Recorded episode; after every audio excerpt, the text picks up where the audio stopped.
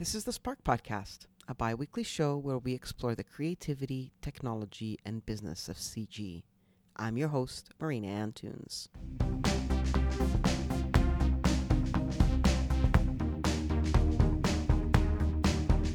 Star Trek Enterprise, Star Wars Clone Wars, The Last Guardian video game, global ad campaigns for Mercedes Benz, Apple, Canon, Honda, and Sony. That's a pretty glowing resume.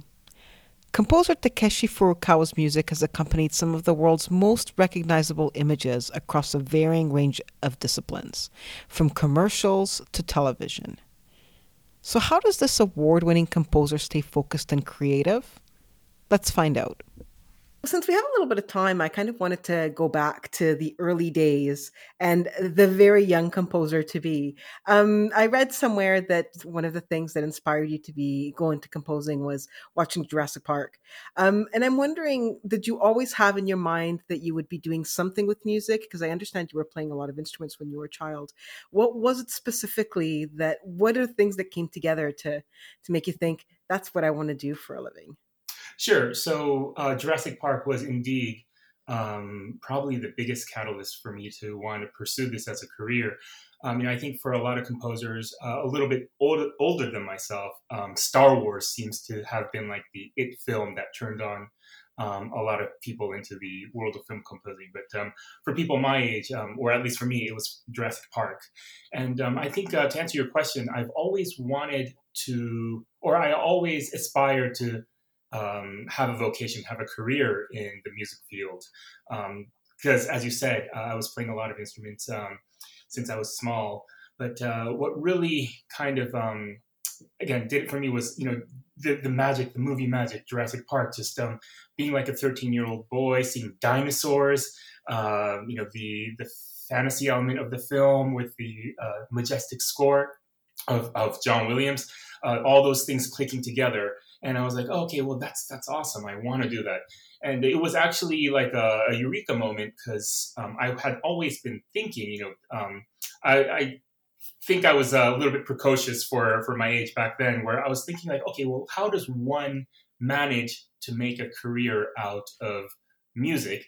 And um, something clicked. You know, I was like, oh, wait, you know, m- movies, uh, media, that's like the uh, entertainment medium of today, just as how opera uh, was back then. So, uh, you know, for us composers these days, like big movie studios or uh, game companies, those are our clients. Those are our patrons who would uh, essentially pay us to be able to make a living doing music. So there you go. That's kind of how I started in this field.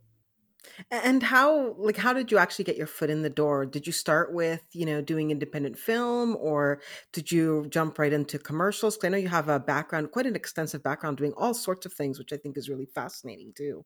Oh, thank you. Um, well, so I went to uh, college, studied music. Um, one of the things that um, I was aware of is that in today's age, you know, it's not enough just to be able to write beautiful melodies and harmonies with pencil on paper. Uh, you need to be able to use technology and um, realize what's in your mind and communicate it to your clients, uh, which is, um, you know, we use software, we use computer technology to um, mock things up. And so I went to school for that, learned it because until um, until I actually went to college, I had not owned a synthesizer. I didn't know what uh, Pro Tools was. Pro Tools is one of the main um, programs that we use. So I went and studied that. And straight out of college, uh, the first thing I did was I went to work for an established composer, uh, which I felt was really important. You know, um, if you were, for example, to pursue violin making, then you would uh, apprentice with a master craftsman, um, an established artisan. And um, I thought music is no different. You know, it, it really helps to be able to learn from your predecessors, the um, especially people who are considered masters of their crafts. And so when once you've done your apprenticeship and you kind of you're feeling comfortable, are you are you working and still making music too, sort of to to sort of get the creative juices going, or how does that work exactly while you're doing your apprenticeship? Are you just concentrating on the work that you're doing, or are you also starting to work and create compositions for yourself? Sure. Um, so uh, the apprenticeship um, essentially you know it's uh, apprenticeship uh, makes it sound good. It's you're you're working as an assistant for an established composer and that's what i did. And the job description entails everything um, from you know getting coffee to running errands to um, if uh, once you you know um, move forward um, in your your um, apprenticeship then you get to start writing cues uh, for whatever show you're you know uh, the guy you're working for is working on. So that was my job description then. You know, like I, I would essentially do anything that was required of me. But slowly but surely, little by little, uh, what I would be doing would more be writing, be orchestrating, and that's how you um, hone one's craft. And from there, you know, you kind of just take one thing at one one thing at a time. Uh, one thing leads to another, and just keep on writing music so what would tell us about your first job. What was your first job that, that that you did that you composed the music and you were like okay that was really cool. This is exactly what i want to do and i know i'm in the right place. Um, uh, it's not exactly composing but this is a memorable uh, one for me. The first thing that i did working as an assistant which was music related was i was orchestrating um, it was an orchestration uh, job on back then there was a Star Trek series called Star Trek Enterprise, and the composer for that was um, Kevin Kiner and Dennis McCarthy. They were the composers on it, but uh, they very generously said, "Hey, you want to orchestrate?" And I was able to um, take their piano sketches and expand it into an orchestra. And one week later, you're at Paramount Stage M with a hundred piece orchestra in front of you, hearing what you worked on. So it was it was an amazing uh, first uh, dive into this. Your uh, your background is very steeped in you know science fiction and you know you've done video games and animation. Um is that something that you enjoy in your personal time as well? Uh, it's it's curious to me that it seems there, there seems to be a little bit of a through line through your work. It's uh I, am not making any conscious choices. Uh, maybe it's just the universe trying to tell me something. but um, you, you, are not incorrect. It seems to be that um, having had the immense privilege to work on shows such as um, Star Trek Enterprise and um, Star Wars, The Clone Wars, the animated series, um, up to you know my most recent uh, project was a video game, um, which again is in the science fiction fantasy world. Yeah, you're, you're right. You know, it seems to be that I'm kind of steeped in that world how does it work? Take a step by step on how it works when you're creating a, a, project. And I'm I'm curious whether that approach and the way that you tackle projects changes whether you're working on a television show or something like a video game. Like what are the things that are different on the way you approach a, a project and what are the things that are the same? Um, so on the high level, the first thing we have to do is we have to listen. Um, and by that, I mean, you know, as composers, we're naturally inclined to try to speak our voice. But we can't forget that whenever we take on a project, we are trying to solve a problem. Um, or I'm sorry, I shouldn't say solve a problem. We're trying to supply music to a higher cause, whether it be uh, a video game or a TV show, which is someone else's project. So um, we have to listen to what they're looking for. We need to figure out what it is that they want out of the music um, for their particular project. And from there, you know, it's uh, it's the initial conversations uh, really give us an answer to that. Sometimes um, they're very clear. They say, "Okay, this is exactly what I want. This, this, and this, but don't do this." Um, other times, it's a little bit more abstract, and they or they might say, "You know, I actually really don't know what I want, but when I hear it, I'll know it." Then it's your um, it's your job to kind of you know solve that puzzle. But um, that's the first step. So uh, listening and kind of coming up with what needs to be done on a particular project. But from there on, you know, it's just a composing process. Once you're able to hone in on what the target is, um, then you just start writing. I find that really fascinating. This idea that you're conceptualizing something that sometimes we can't even put into words. And to me, that's just such an amazing talent. What have been sort of, how do you get over, like, how do you sometimes find, like, is there some, like, some tools or some, um, some approach that you have to kind of finding your way when you're having a difficult time? Like if, if you have a project that you know you're having a difficult time sort of finding your way in is there something specific or some specific way that you tackle it to kind of find your in? Yeah so i'm not sure if this exactly answered your question uh, sorry if i'm taking a roundabout way but i, I think um, our biggest or at least for me my biggest quote unquote enemy is myself, where the self critic in myself or the self editor. You know, I I can uh, music a lot to it, it's um it's like writing. I think a, a book where um, oftentimes you know people would say. Oh, you know, it's just amazing. I don't know how you write music. That seems such like a foreign language to me. And um, funny enough, I say, you know, it's actually really like a foreign language. Once you learn the quote unquote language of music, composing music is like writing a novel in, say, French or Italian. Um, so uh, if you were to liken the composition process to, say, you know, writing a, a novel, then um, obviously there's the the editor there's the self editor in you where you're always kind of you know blocking yourself saying hey you know takeshi this is a bad idea. Hey takeshi this this doesn't sound good. Um, and i think sometimes that could be your worst enemy especially when you're against the deadline. Um, so now to get back to your original question, um, whenever you're kind of having a writer's block or um, you know having a hard time trying to overcome a certain scene, um, I think the best thing to do is just to clear your head once and actually turn off that voice um, and throw throw stuff against the wall is what I do actually, and um, from there I will you know find something to grasp onto. Um, let's talk a little bit about uh, The Last Guardian, which in the span of your career you've done so many things but that seems to have been like a major major highlight um, how did you come to that project um, so like any other project um, it, it came via introduction of uh, a personal connection. Um, you know, you always say, you always hear that in this industry, it's it's about who you know, and um, it's a people business.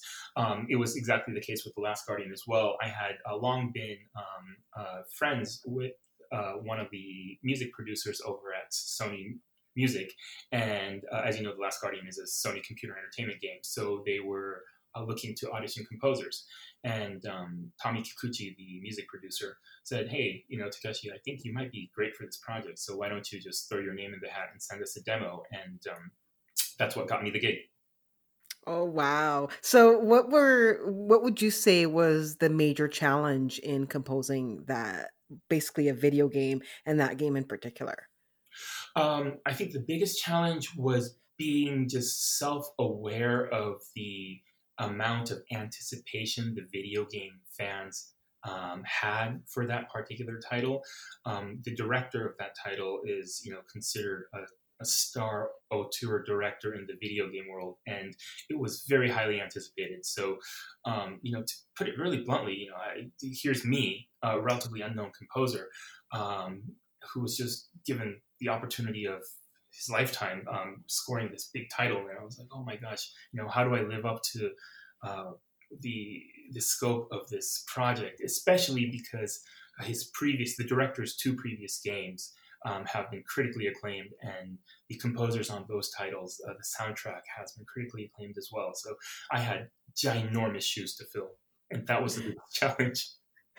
well, I think you did a fantastic job of it, and that certainly opened up some more doors for you too, right? Oh, thank you. You're too kind. Um, yes, fortunately, uh, I think um, you know I didn't fail miserably on that. Uh, so yeah, that has led to uh, additional work. um, let's talk actually about some addition, some of that additional work, and specifically what you're working on most recently, which was uh, Mythic Quest, which is this hilarious little show, which I think very um, unassumingly dropped on Apple Plus, and uh, I took a look at it because it was based in the world of video games and i thought well this sounds like it could be fun. And it kind of it seems like the perfect project for you because it brings pretty much everything that you've worked on into one thing. Like you have the video game aspect and you actually have like in-game footage and you have you you know your television aspect and there's some animation thrown in. How difficult how challenging is it to score a show like this um, so yeah, first off, uh, Mythic Quest was one of the uh, fortuitous uh, byproducts of you know coming off the tails of uh, The Last Guardian. Um, I had finished The Last Guardian, which was a game, and uh, as you mentioned, Mythic Quest, the subject matter takes place in a video game studio. So when it came time for uh, Rob, Rob McElhenney, the creator and the showrunner, to select a composer, um, he was looking in the video game domain, and um, I believe my name was pitched uh, via my agent, amongst others, and I got the gig. Um, but uh, because of the subject matter, you know, it's, it's a video game uh, it's a comedy series that takes place in a video game studio, and the actual underscore in the series is it's video game music. It's as if the music of Mythic Quest Raven's Banquet, the fictional video game in the show, um, kind of took a step outside of the game and became the show's underscore. Um, so you know, it's it's not difficult. I'm just I'm just writing video game music, and they um, put it against the the show and it works and it's I'm having a blast. I love it when things that you don't expect will go together actually go together. And, and does that does that happen often? The, this um, this sort of fortuitous, maybe not an accident, but these these strange coincidences when you're working on something that you think might not work, and then you look at, back at it, you know, with fresh eyes, and you're like, okay, well, I didn't think these thing, two things went together, but they do. Oh, Marina, I'm all about the fortuitous accidents. That's what I rely on and pray pray to the fortuitous accident deities. oh, I love it. So I, I I'm also curious about you know you're you're working you're, you're you've got all these gigs you're doing these jobs. How are you? How do you keep yourself um creative and fresh? Like, do you listen to different music? Do you do something that's not music related to keep the creative juices flowing? Like, how do you sign, sort of keep yourself uh, motivated and sane and creative? Sure. Uh, so I try to uh, reserve time for myself to uh, input. Um, you know, where as composers, we're always outputting stuff. Um, creative output is what we get paid to do. But I think it's equally important to uh, do the reverse of that, um, and by which I mean, you know, watch films, play games, read books, um, just anything that you could um, broaden your life experience with. You travel too, you know, or eat delicious food. Um, I think one of the most important things as composer is to be able to say um, or just have um, that that experience level and a level of sophistication when it comes to music. Um, and I'm not sure if I'm explaining it correctly. I, I, there's probably a more eloquent way of saying it. But see, in, in short, you're going to have a problem if there's someone um, in the room who has better musical taste than you, because you know it's all it's kind of like being a chef. Um, if you're trying to cook someone food, but your audience has a more refined palate than you, then you know that's not going to work out really well. So um, as a composer, you kind of have to be in the same shoe. You just have to make sure you're always on top of your game, listening to the newest music, um, you know, knowing what's in, knowing what's out, uh, just getting a lot of input. And uh, finally, if you had something that you know one tip that you could give to you know a young you or a young composer that's just starting out what would that be I think. Oh, that's a hard one. Um, I I think I would tell my young self not to worry too much and not to be too harsh of a critic. Um, early on in my career, I think I had some uh, difficulty letting go um, of my music you know, uh, as as we all are, I guess, uh, when our heart's really in it. You know, uh, these the musical creations are our babies, so sometimes it's hard to let go, and we get too precious with it. Uh, I would definitely tell myself, looking back, you know, just hey, take it easy. Don't you know, it's not going to kill you. Um, learn to let go. And that's my conversation with composer Takeshi Furukawa. His most recent project, Mythic Quest Raven's Banquet, is now streaming on Apple TV Plus. The Spark Podcast is a production of the Spark Computer Graphics Society. For more about Spark CG and our upcoming events, visit sparkcg.org. We'll be back with another episode of the podcast in two weeks' time.